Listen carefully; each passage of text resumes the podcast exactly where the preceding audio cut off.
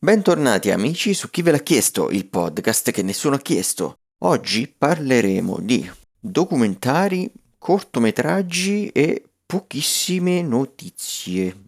Ma tipo letteralmente due. Eh sì. E tutto questo lo faremo io, Marco, insieme al mio collega Filippo!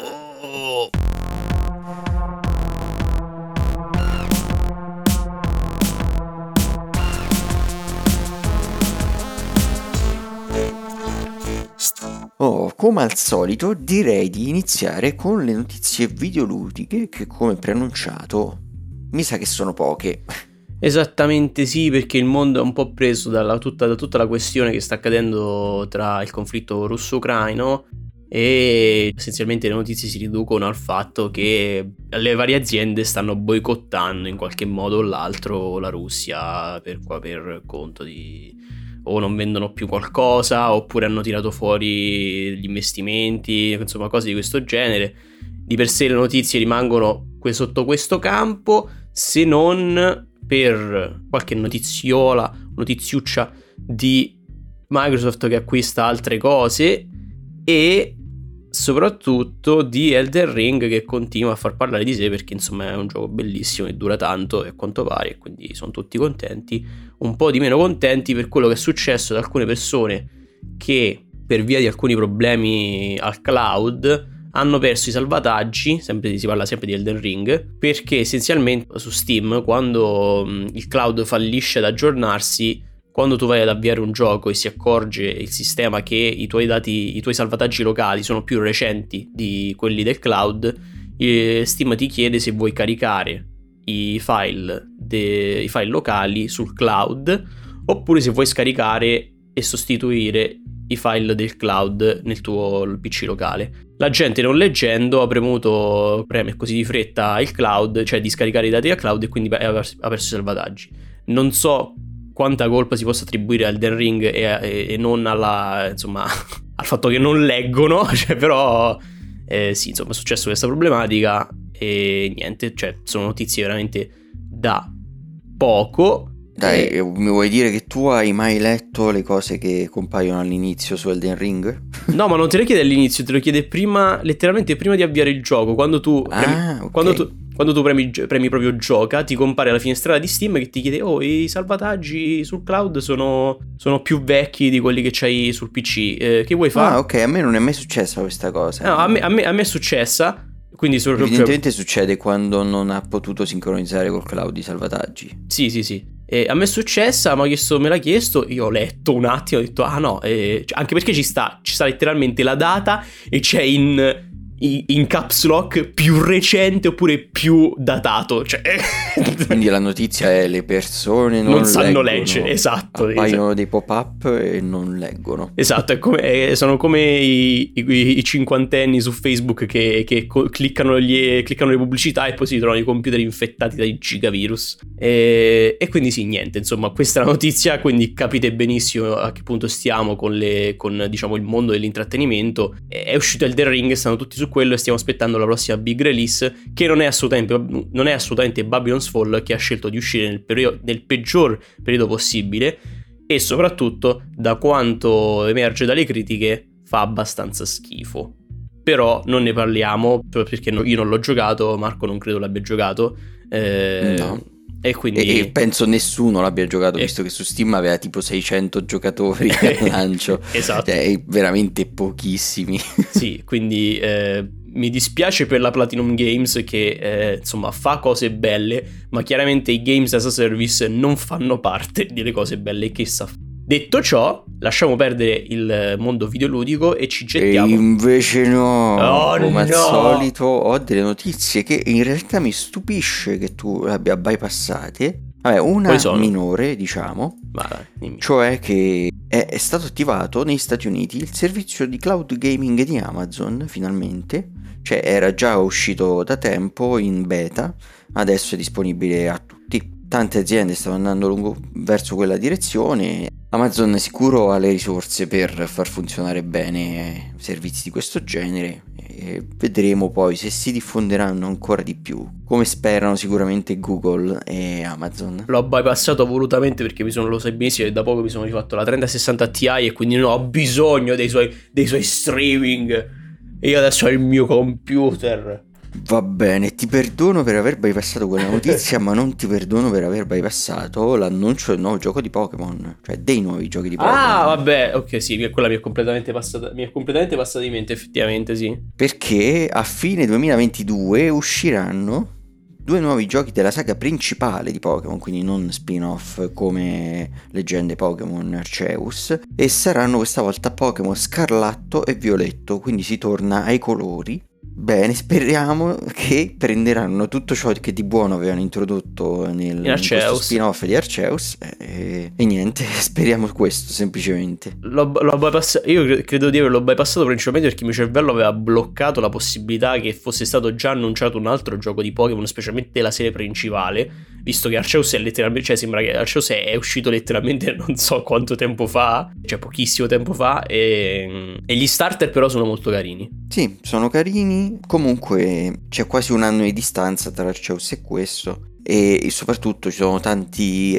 ormai diversi anni di distanza tra Scudo e Spada e Scarlatto e Violetto sono appunto i, le due uscite delle mainline Scudo e Spada mainline di Pokémon Scudo e Spada non è mai accaduto Marco non so di cosa stia parlando eh, ma magari, magari. Scudo e spada per me è stato un disastro. Ne abbiamo già parlato ampiamente. Quindi sì, è un errore, è stato un errore. Speriamo che riescano a redimersi con questi nuovi giochi della saga principale. Anche se, anche se lo dico con molto apertamente, le, te- cioè, le texture che hanno fatto vedere nel, nel trailer erano abbastanza terrificanti a livello di qualità. Beh, erano come quelle di, di Legend Arceus. sì. Quindi Vabbè, sicuramente hanno tempo per migliorarle e speriamo bene, si sì. può solo sperare.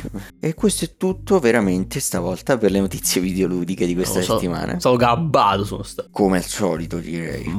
Perché eh, sono sempre tantissimi gli articoli videoludici, quindi qualcosa sfugge a me, qualcosa sfugge a te, ma sì, alla fine sì, mettendoci insieme riusciamo a fare una sezione decente. Abbiamo il mega delle notizie. E adesso ci sono le notizie cinematografiche, però mi immagino ad attenderci. Se, sì. se ci sono ci sono la notizia cinematografica perché questa settimana ho selezionato una sola notizia che è che Steven Spielberg dirigerà un film ispirato a Bullet. Non so se conosci Bullet. Bu- aspetta. Eh, ah ok no è Bullet non Bully.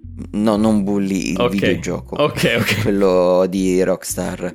No, Bullet con, bu- eh, con due T finali ah ok ok ok allora no, non, non ho idea di, di, cosa sia. È un action movie del 68 con protagonista Steve McQueen, molto famoso perché ha un inseguimento tra i più belli della storia del cinema al suo interno, dove Steve McQueen guida una, una Mustang, una Ford Mustang. Ah. Beh, sarà ispirato a questo film perché la sceneggiatura di questo film, che è stata scritta da Josh Singer, si è ispirata appunto pesantemente a questo film, a Bullet.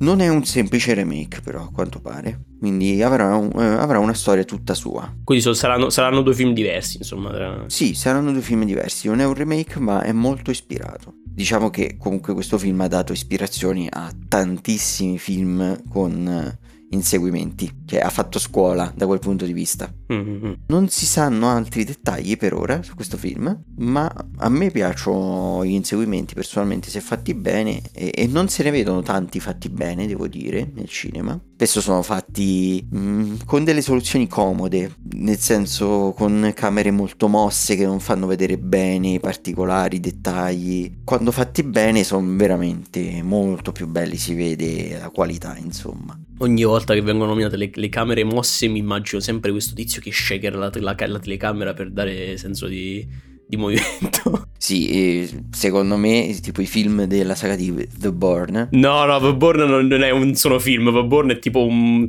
cioè, qualcuno che ha messo una telecamera dentro a un microonde oppure una lavatrice e l'ha messa la tilla accesa. Eh, esatto. Si, si capisce quelli, niente. sono proprio l'esempio massimo di come non girare un film d'azione dal punto di vista della fotografia. non sono film, non si capisce niente. E va bene, comunque, questa era l'unica notizia, come già detto, cinematografica e quindi possiamo passare ai trailer. Oh, i trailers. In realtà oggi di trailer un po' ne, cioè, ne abbiamo. Sì, ne abbiamo, ne abbiamo. Direi di toglierci subito la patata bollente dei trailer di questa settimana perché è uscito il trailer del remake di un film italiano. Molto bello, il, il film sì, originale. Molto bello, iconico, direi che è entrato a far parte della cultura italiana anche è un film del 74 e parliamo di Altrimenti ci arrabbiamo. Yes. Famosissimo film con Bud Spencer e Terence Hill. Come, come tutti i film italiani dell'epoca, praticamente. Eh, dici tutti i film dell'epoca erano con Bud Spencer e Terence Hill. Esatto, esattamente. No, dai, no, però, però, però Tanti, in quel sì. periodo girano tantissimi film, non so se lo sai. Sì, sì, sì. Ma proprio uno presso all'altro, praticamente. Sì, ma cioè, te l'ho detto, tutti, se tu mi dici un film vecchio che, cioè, che io guardo, mi ricordo, non che ho visto da bambino, che però ne parlavano i miei genitori da bambino, eh, cioè, c'era sempre o, o tutti e due o uno o l'altro.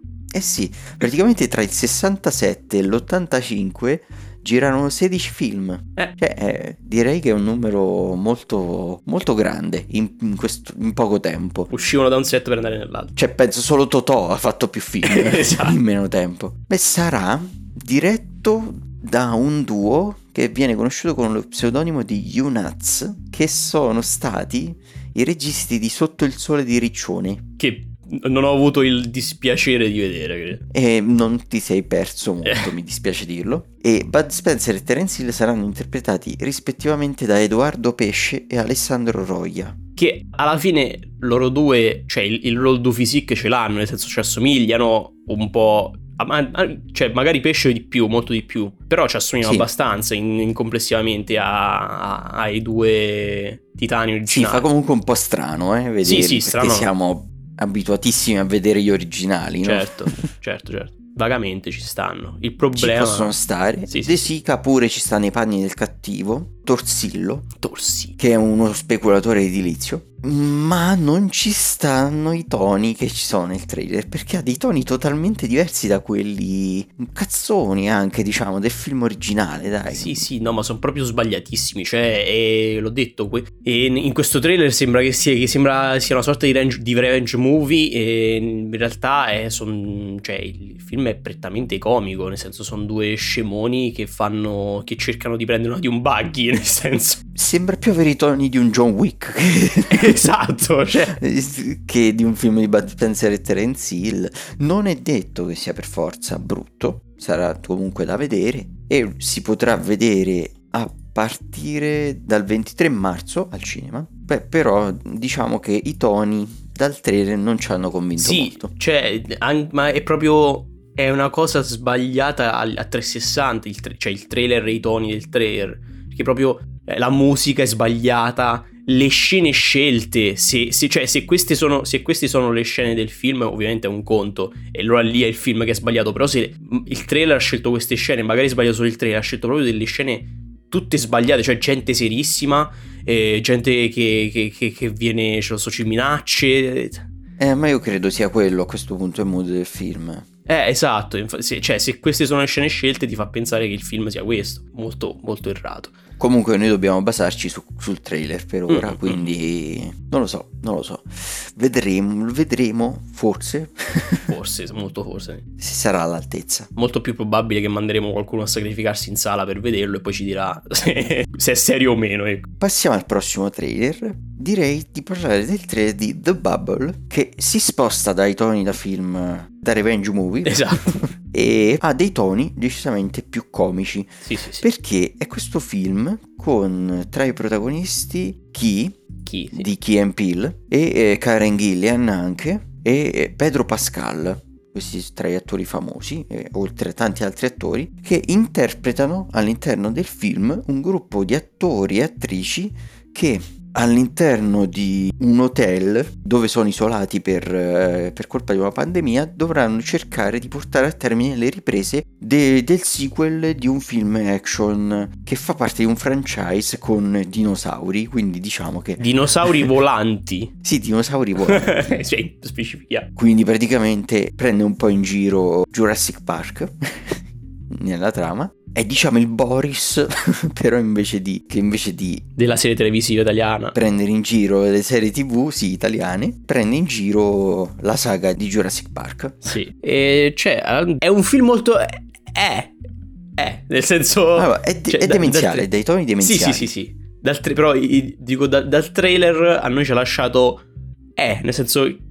Non è brutto, però... No Mm, eh, cioè, non... non è brutto, ma è un film comico e nel trailer non ci sono stati dei momenti che ci hanno fatto ridere, quindi non è un buon segno. Ecco. Eh. Al massimo sorridere, ma eh, mi aspetterei di più da un film con questa premessa. Ecco. Mm. E comunque uscirà su Netflix dal primo aprile e quindi potrebbe anche essere un pesce d'aprile, chi lo sa potrebbe anche essere un film che te lo apri e te lo guardi la sera da solo e te lo bevi. Sì, po- potrebbe essere un film da guardare così, per passare del tempo, come potrebbe esserlo il film The Adam Project, che uscirà l'11 marzo, sempre su Netflix, questo quindi non sarà un pesce d'aprile, e ha come protagonista Ryan Reynolds. Tra i coprotagonisti c'è anche Mark Raffalo, e c'è anche Zoe Saldana. Beh, la trama di questo film è che. Allora, eh, Marco cercherà cercherò di, di, spiegarlo, ma è difficile. Esatto, sono sicuro che Marco cercherà di spiegarlo, ma la verità è che non abbiamo capito niente, nessuno dei due. Quindi... No, e quindi sto mixando quello che posso leggere dalla sinossi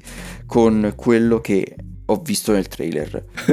Un pilota che viene dal futuro quindi un viaggiatore nello spazio-tempo, ok, torna indietro nel tempo per andare dal se stesso del passato per salvare il futuro. Questa è la trama.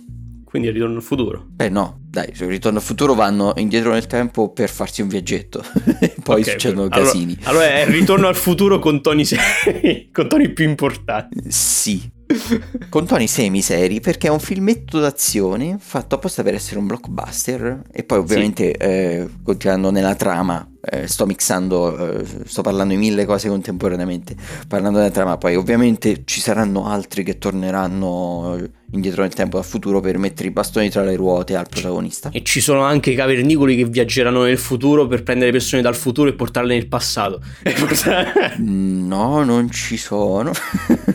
Abbiamo visto due trailer diversi, si scopre. non, lo, non lo possono sapere, non dirglielo. è un casino il trailer, però è, cioè, la CGI non è fatta brutta. CGI mi sembra carina. A me, non so se cioè...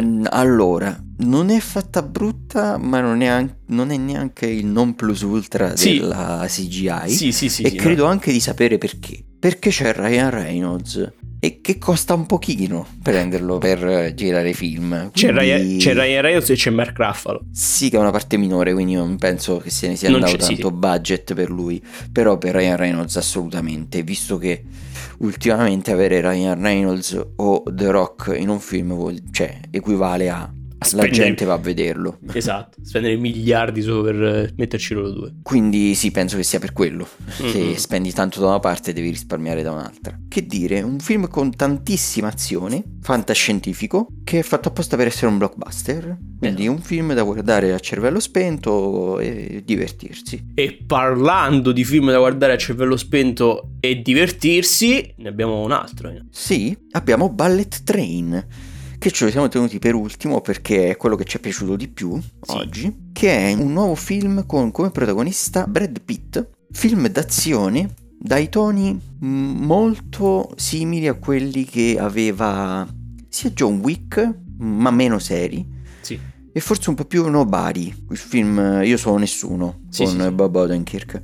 Quindi con dell'azione fatta bene, sì, di... se- semicomico, Diciamo, diciamo, che l'azione è fatta bene, ma il protagonista è molto più cazzone rispetto a, a Nobody oppure a John Wick. Sì, Sì. Brad, Brad, Pitt eh, se ne esce con le classiche battute, cioè fa ridere, simpatico, mentre cercano di ammazzarlo. E... Quindi magari è, un, è, più. A parte che credo che sia dallo stesso direttore, quindi magari è più Deadpool. Cioè stiamo su Deadpool eh, per quanto livello di. Sto controllando. È il uh, regista di, mm, di, John Wick il primo, di Atomica Bionda e di Deadpool 2 pure. Ah, sì. ok, Deadpool 2, sì. Di allora. invece di Nobody è il produttore, quindi effettivamente abbiamo, abbiamo eh detto sì, bene. È un po' un mix di tutto quanto, eh. Sì. Beh, la trama è che Brad Pitt, che è un non un serial killer, è un, un mercenario, un, un diciamo. sicario. Va, neanche perché non fa solo omicidi, a quanto pare. Ah, è vero, si parte di qua, qua c'è, sì, sì, sì, c'è ragione. Eh, perché in questo film deve andare a rubare una valigetta. Quindi diciamo che mm, sì, è un mercenario, fa lavori su commissioni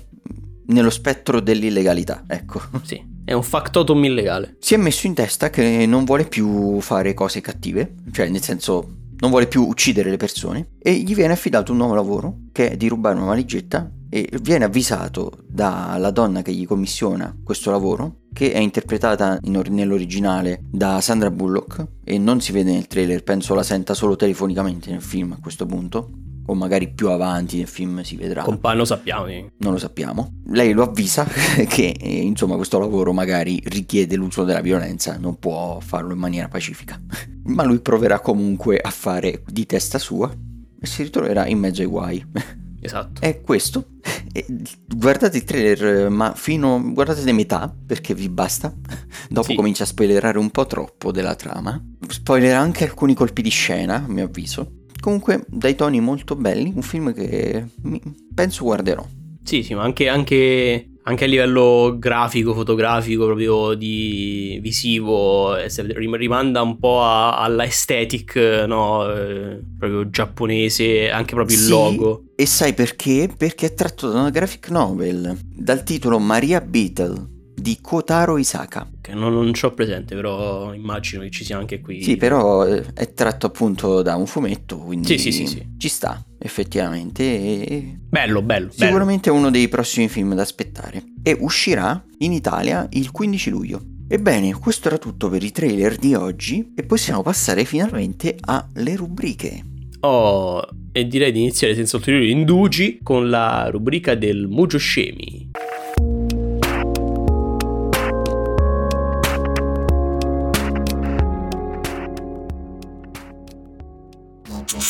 E io ti devo chiedere, ovviamente come ogni volta, quale categoria vuoi affrontare oggi che ti potrebbe mettere in difficoltà tra musica, giochi, scienza e mitologia? Allora, oggi mi va di affrontare la categoria dei videogiochi, va? Oh, allora, videogiochi, videogiochi. In realtà oggi non si parla di un videogioco, o meglio, c'è diventato dopo un videogioco. Mi stai truffando quindi. No, perché sono giochi, non ho mai detto videogiochi, che altrimenti sarebbe stata la categoria mu vi, vi videoscemi, mu videoscemi. Invece mu scemi perché è giochi. Mi hai fregato con questi cavilli eh, legali. Eh, ah, sono un bravissimo avvochiete.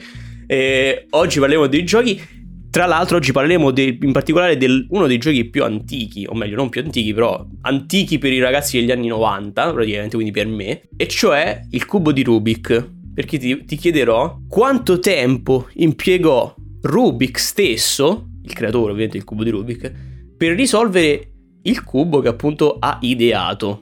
Un mese, un giorno, un anno o un'ora? Allora, secondo me zero perché lo ha creato direttamente con tutti i tasselli al posto giusto, quindi secondo me era zero. Però... Ah, ci ha creato, fatta. No, Però eh, direi che ci ha messo un anno. Un anno? Sì, poi vado a sentimento come al solito e dico che secondo me ci ha messo un anno. Andiamo con l'anno, secondo Marco, in cui il, il povero Rubik, secondo lui, ha impiegato a risolvere il suo stesso cubo. Purtroppo la risposta è sbagliata. Jingo la sconfitta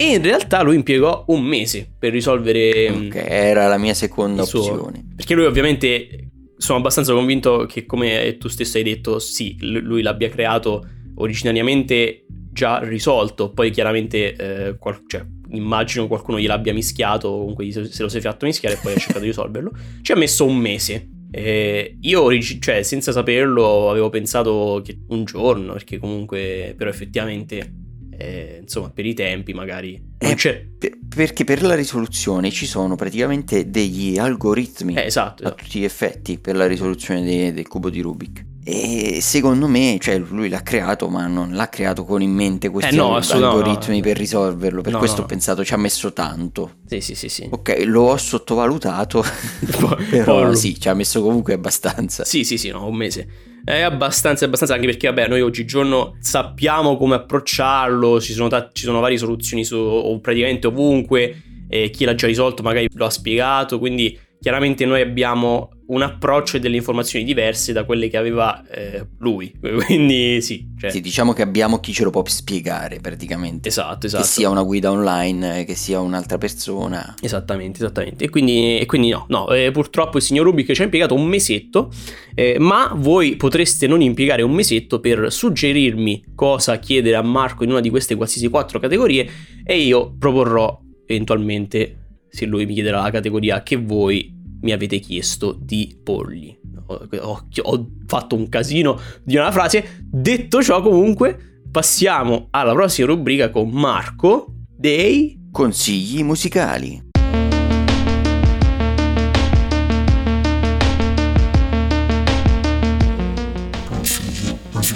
Oh, e quest'oggi voglio consigliare un gruppo italiano oh. che mi hai già detto non conoscere. Assolutamente no, io non conosco mai niente. E siccome io prendo te come metro...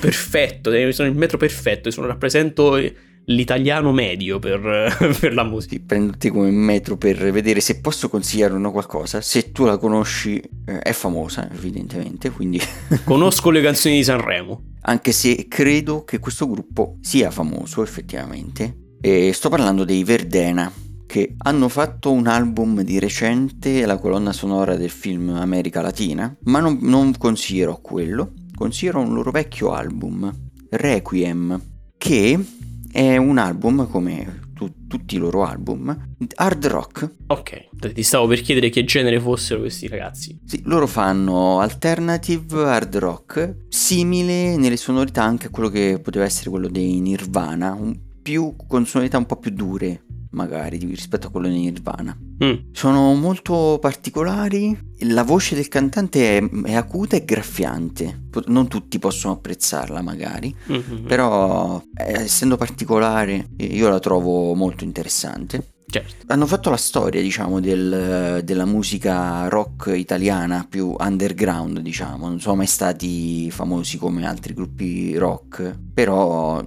sono stati dis- discretamente famosi e all'attivo hanno 10 album.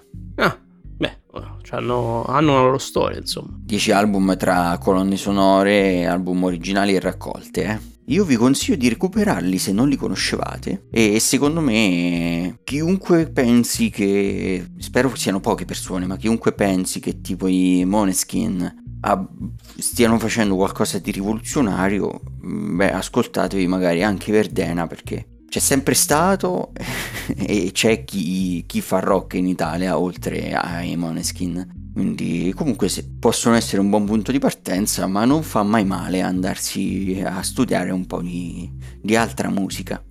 Quindi Requiem dei Verdena e troverete anche un brano nella playlist dei consigli musicali di chi ve l'ha chiesto e vi ricordo come al solito che potete consigliarci le prossime aggiunte alla rubrica dei consigli musicali. Vi spiegheremo alla fine come. Quindi anche per oggi il consiglio musicale è stato dato. È stato consegnato. Yes. E possiamo passare alle recensioni.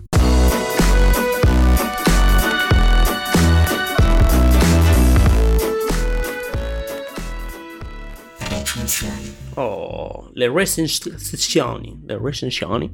Le reviews. E io ti chiedo, hai da recensire qualcosa quest'oggi? Sai già benissimo la risposta. Sapete tutti qua, tutti quelli che ci stanno ascoltando sanno benissimo la risposta che io sono chiuso su Elden Ring e non sto facendo nient'altro che giocare a Elden Ring per tutta la, per tutta la, cioè, tutta la settimana sono stato su Elden Ring e ancora non riesco a finirlo quel maledetto gioco. Ho 90 ore seppellite di Elden Ring e ancora ieri mi si è aperta un altro pezzo di mappa. Non finirà mai questo gioco, io sono contentissimo che non finisca. Eh, anch'io sono molto chiuso con Elden Ring, ma sono riuscito a ricavare un po' di tempo nella mia routine da videogiocatore per fare qualcos'altro anche e quindi ho visto dei documentari e dei cortometraggi e quello di cui voglio parlare per primo oggi è un documentario candidato agli Oscar quest'anno dal titolo Ascension. Ascension. Allora, questo documentario parla di qualcosa che a te potrebbe interessare, visto che spesso nella rubrica del Mujuscevi mi hai fatto domande sulla Cina, sulla mitologia cinese. Sì. Qui non riguarda la mitologia, ma riguarda comunque la cultura cinese, perché il focus di questo documentario è il sogno cinese, cioè il sogno americano, c'è anche il sogno cinese. Mm.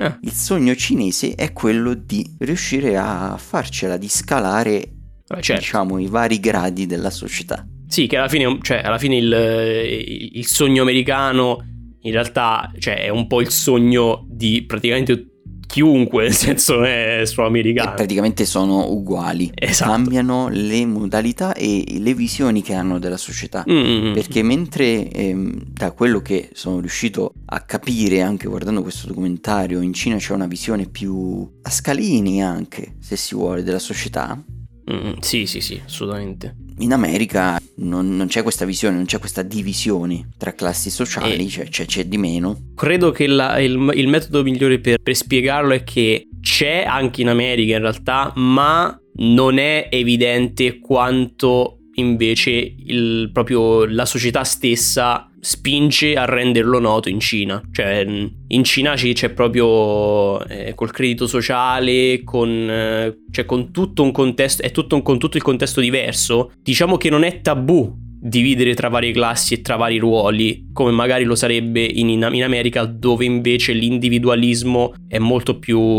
importante. Sì, è molto più presente, certo. Beh, comunque il sogno è sempre quello di farcela, insomma, Certo, in un modo certo, o nell'altro certo. nella vita. Allora, il documentario è senza narratore ed è mm, quasi muto, nel senso si sentono le persone che parlano all'interno del documentario, le persone riprese che parlano, ma è quasi un eh, mero documentare proprio piazzando la telecamera e facendo vedere delle scene di vita quotidiana quotidiana. Mhm. di varie persone in Cina, di va- specialmente di vari lavori in Cina, così in maniera settica, Mhm. senza dare giudizi, senza dire niente. Senza punti di vista a appollinare. Sì, l'unico giudizio che ci dà il documentario, che appunto cerca di restare neutrale, e secondo me anche per necessità lo fa, per, per ottenerlo, ha fatto anche per ottenere magari permessi per poterlo girare, perché effettivamente non è così facile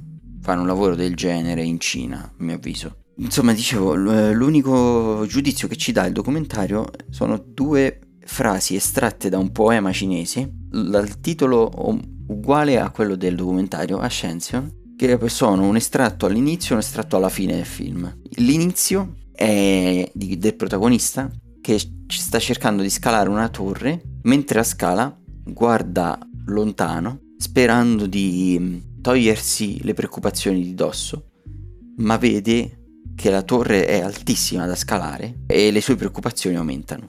Vi dirò dopo qual è il finale.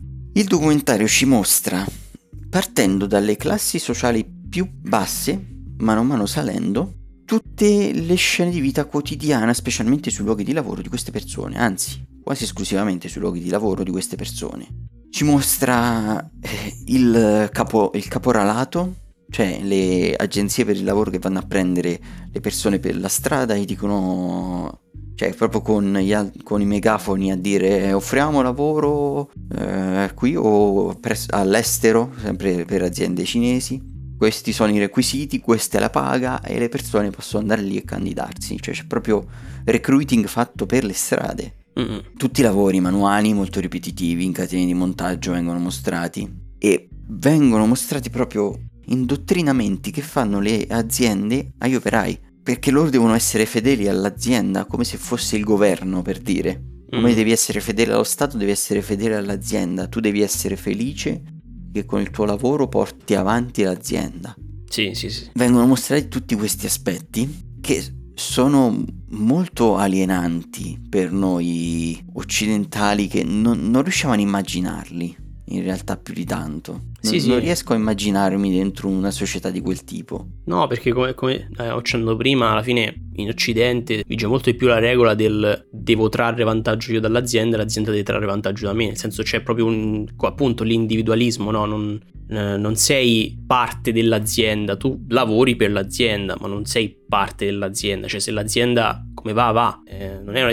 da, da operaio ovviamente parlo, e poi mh, sono discorsi diversi a seconda de- delle posizioni che, che hai all'interno de- della struttura, certo. Però da È operaio... una visione corretta perché alla fine il contratto di lavoro è un contratto di scambio alla fine. Io ti do la mia forza lavoro, tu mi dai i tuoi soldi. Esatto, esattamente. E lì invece c'è questa mentalità che devono essere grati all'azienda, tant'è che in una delle aziende mostrate discutevano due operai, una diceva all'altra tu non farai mai carriera, te la passerai male perché tu quando ti arriva lo stipendio non paghi il pranzo al capo. L'altra pagava il pranzo al capo, quindi mostrava la sua gratitudine, quindi lei era, era meglio, insomma. Sì, c'è, c'è, un, c'è proprio. È, è un po' quello. eh, Quando tempo fa vedemmo in, qua in Italia i, i ristoratori che si lamentavano delle persone che non gli andavano a lavorare gratis.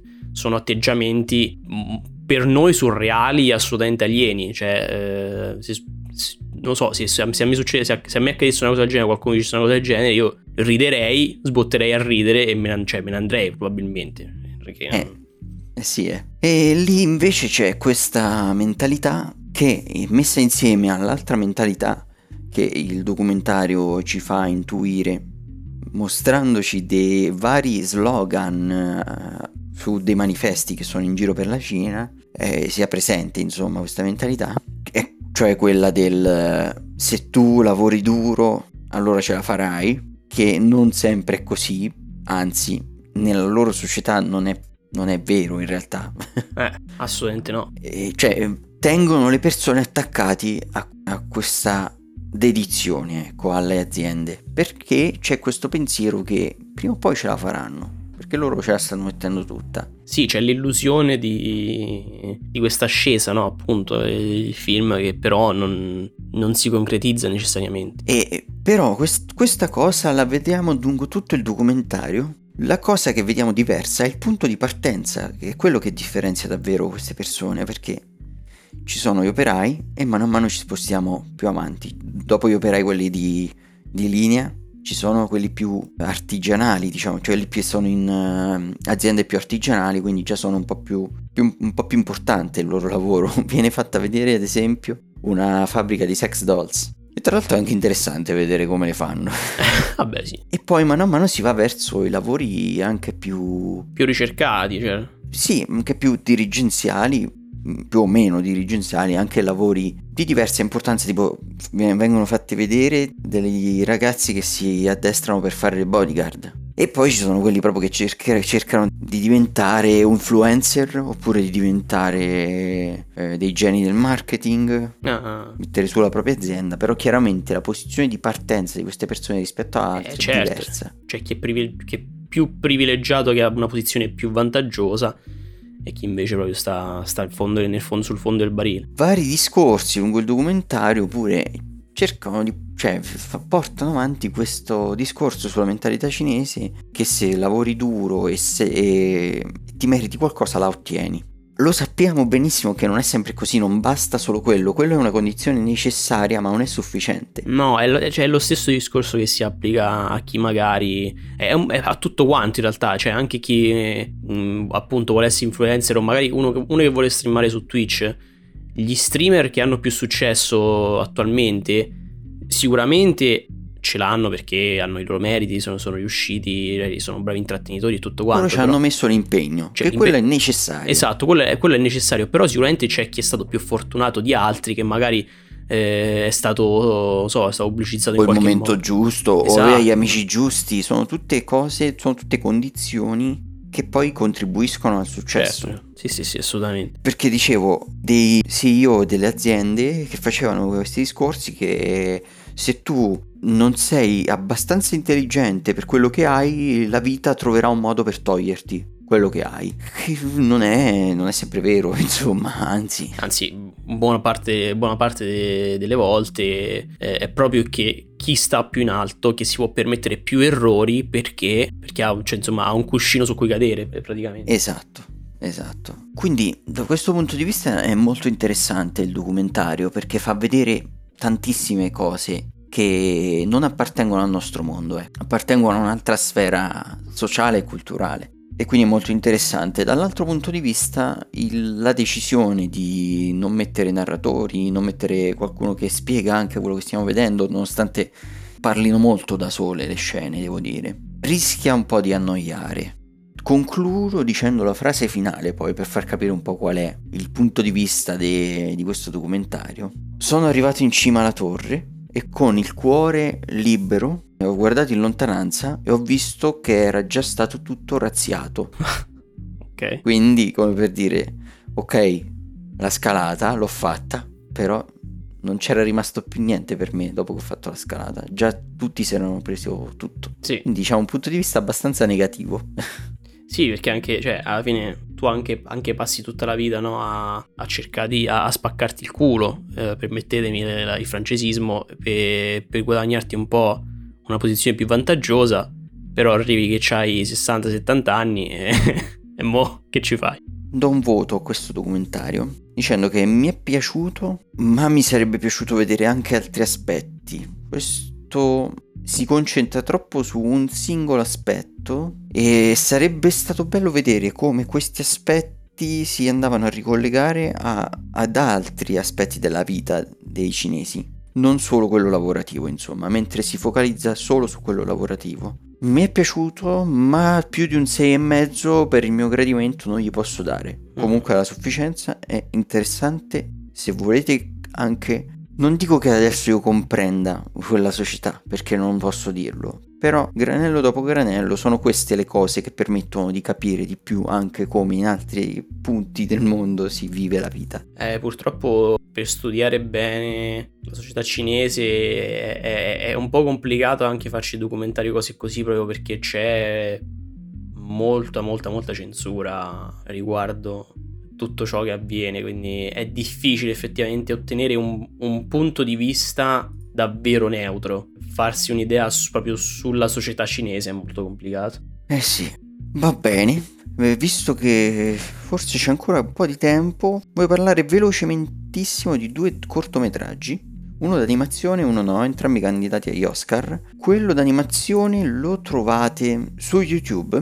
Si mm. chiama The Windshield Wiper è un eh, cortometraggio dallo stile particolare d'animazione, è 3D ma sembra quasi fatto come se fosse un dipinto, diciamo, somiglia un po' a un, uno dei tipi di animazioni che c'era nella prima stagione di Love, Death and Robots, quello con la ragazza che scappa. Ah, ok, ok, ok. Quella con i capelli blu. Sì, sì, sì, ho capito, ho capito quale dici. Sono tante scene che mostrano amore tra persone. Il cortometraggio è muto e è molto suggestivo. Mostra veramente come ogni persona viva l'amore in maniera differente. E che l'amore non è una cosa univoca. Eh beh, no, quello mm, lo sappiamo, lo sappiamo, cioè io lo so. Quindi non è, diciamo che è molto riflessivo, nel senso cerca di metterti davanti diversi punti di vista, essenzialmente. Sì, diverse situazioni lo fa in maniera che artisticamente ho apprezzato molto. Non, mm-hmm. non, solo dal punto di vista dello stile dell'animazione, eh, anche dal punto di vista della regia. A me è piaciuto tantissimo. Mm, non mi sento di dargli un voto, ma secondo me guardatelo. Comunque, comunque è positivo. positivo quanto, quanto, hai detto che durava? Perché non mi ricordo se era Dura 15 minuti. Ah. Lo trovate gratis su YouTube, vale veramente la pena vederlo. Mentre l'altro cortometraggio si intitola The Long Goodbye, non è in animazione, ed è interpretato da Riz Ahmed. Lo trovate su ah. YouTube sul canale di Riz Ahmed.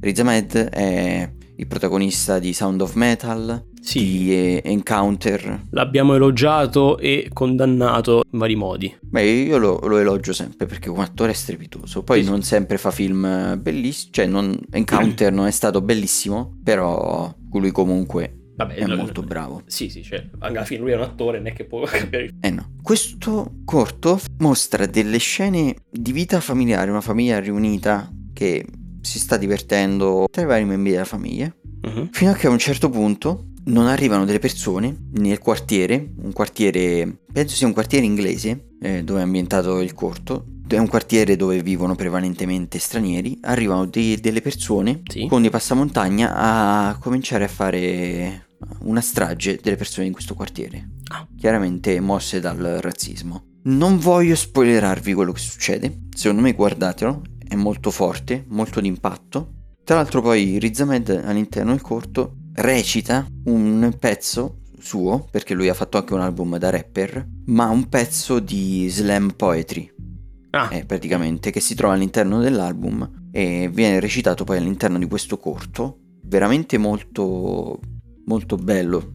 Sentirlo poi recitare da lui è- fa molto effetto. È molto toccante. Ve lo consiglio tantissimo. È tra i candidati ai, ai miglior corto per gli Oscar e secondo me ha buone possibilità di vincere. Questo è tutto. Eh, a meno che Phil non si sia ricordato di avere una no, recensione no, no. così eh, dal nulla. No, non è. Vabbè, Al io- io massimo, ci ho provato. vi posso re- al massimo vi posso recensire le ultime zone di Elden Ring. ma Marco mi, mi ucciderebbe perché non vuole spoiler. No, dai un voto alle ultime zone del The Ring. Eh, eh, 9. Ok, perfetto. Ok. Allora continuerò a giocarlo. Possiamo, prima di salutarvi, ricordarvi le solite cose.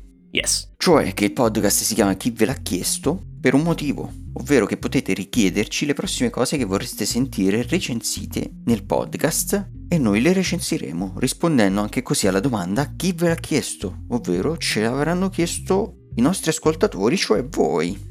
Yes. Per richiederci le prossime recensioni potete scriverci un commento oppure un messaggio privato su Instagram al nostro profilo Chi ve l'ha chiesto podcast oppure Lettere minatorie. anche sì, ma non vi daremo il nostro indirizzo, dovrete indovinarlo. Iniziate a spedire lettere. Poi potete anche per chiederci recensioni mandarci un messaggio vocale oltre su Instagram anche su anchor.fm dove noi ostiamo il nostro podcast. Infine potrete contattarci anche sui nostri altri social di cui troverete tutti i link in descrizione che sono il nostro server Discord dove potete entrare se volete giocare con noi a qualcosa, chiacchierare con noi, insomma avere un contatto più diretto con noi e il nostro canale Telegram dove potete entrare se volete ricevere una notifica ogni volta che c'è un nuovo episodio o ogni volta che c'è una notizia importante da comunicarvi. Infine troverete descrizione dell'episodio anche il link alla playlist dei consigli musicali di chi ve l'ha chiesto dove troverete tutti i consigli musicali presenti, passati e futuri dell'omonima rubrica e quelli dei prossimi episodi li troverete con quasi una settimana d'anticipo rispetto all'uscita Yes. e quindi aggiungetela se vi va al vostro Spotify. Bene, questo era tutto e quindi Phil vi può salutare. Yes. E quindi noi ci salutiamo. E quindi noi ci salutiamo e ci sentirete al prossimo episodio di Chi ve l'ha chiesto podcast. Ciao! Ciao!